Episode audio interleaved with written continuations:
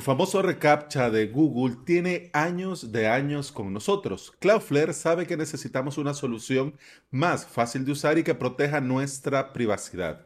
Y han lanzado en fase beta Turnstile, lo que significa que al día de hoy no está recomendado para sitios en producción, pero es bueno que vayamos evaluando esta solución para plantearnos dejar de una vez por todas a Google y su reCAPTCHA. Pero antes de entrar en materia, veamos algunas curiosidades de este CAPTCHA o reCAPTCHA que posiblemente, mira, yo todo lo que te voy a comentar lo googleé y me documenté para este episodio. Espero yo que ya todo esto te lo sepas. Y si no, me lo decís en los comentarios. Hombre, Alex, esto tampoco me lo podía yo. Bueno, el CAPTCHA original, ese recuadro con letras distorsionadas que te salían como una imagen, fue inventada en 1997. Y fue un guatemalteco o chapín, como le decimos de cariño a los oriundos de Guatemala, Luis von Ahn, que en 2003 le puso el nombre que conocemos hoy en día, CAPTCHA. CAPTCHA son las siglas en inglés de prueba de Turing completamente automática y pública para diferenciar ordenadores de humanos. Algo así como SHIELD, pues CAPTCHA.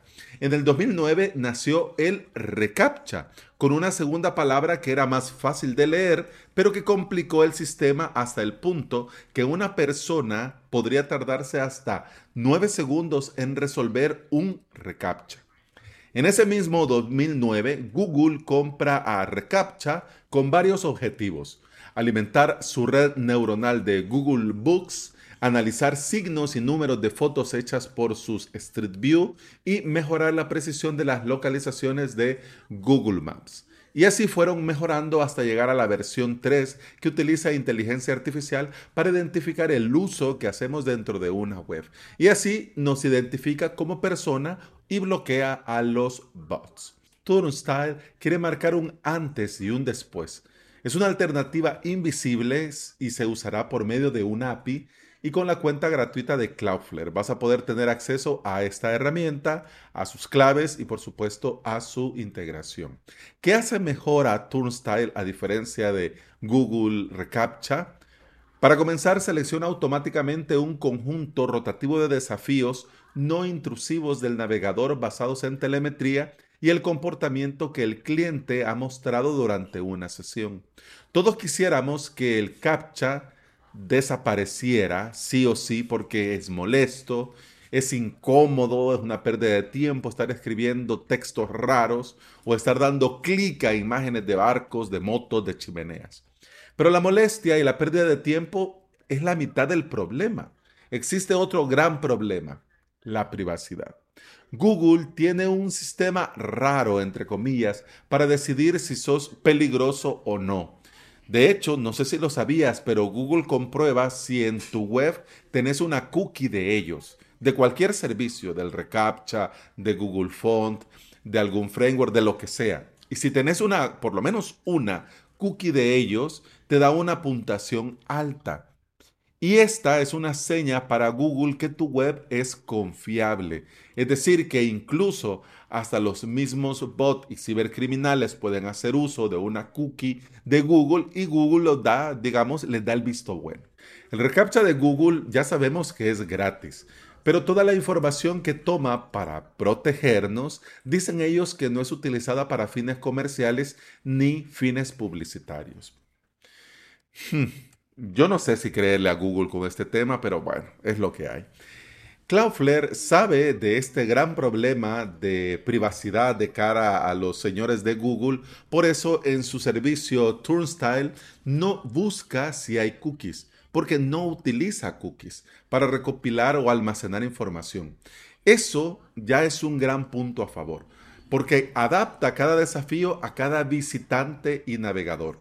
Comienza con una serie de pequeños desafíos JavaScript no interactivos Y es decir, pruebas de trabajo, pruebas de espacio, exploración de las APIs y otros desafíos, con el objetivo de detectar singularidades del navegador y, por supuesto, detectar un comportamiento humano. Además, tiene modelos de aprendizajes automáticos que detectan características comunes de los visitantes, que ya han superado desafíos anteriormente.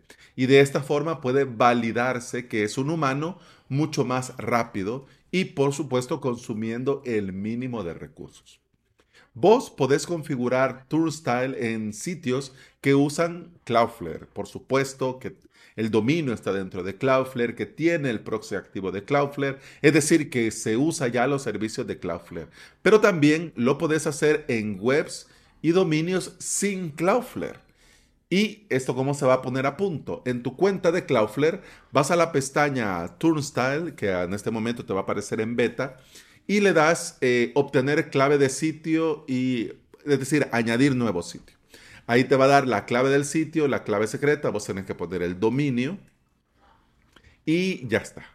También podés utilizar un código JavaScript o integrarlo con un script HTML. El método va a depender mucho de lo que estés protegiendo, porque tiene también la opción para, desde el lado de Cloudflare con Turnstile, activar para login, activar para un formulario de contacto, para inicio de sesión, para formulario de compra. Lo podés integrar directamente desde el propio Turnstile.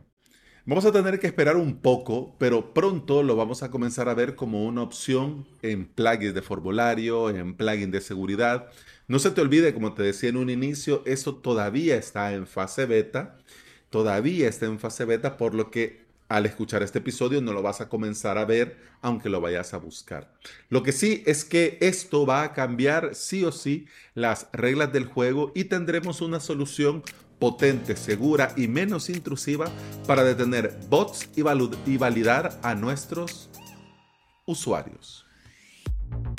Y bueno, hemos terminado el episodio 760 de Implementador WordPress y VPS. Se despide de vos Alex Ábalos, formador y especialista en servidores y paneles de control que son usados para crear y administrar hosting VPS. Me podés encontrar en avalos.sv, donde vas a tener los enlaces a mi academia online y a mi servicio de alojamiento. Te invito a volver y escuchar otro episodio, porque en este podcast no solamente te hablo de nuevas herramientas de seguridad, sino que también hablamos de WordPress, de hosting VPS, de emprendimiento y del día a día al trabajar online. Muchas gracias por acompañarme y escucharme. Continuamos en el próximo episodio. Hasta mañana. Salud. Pum pam pum pam pam pum pam pam pum pam pum.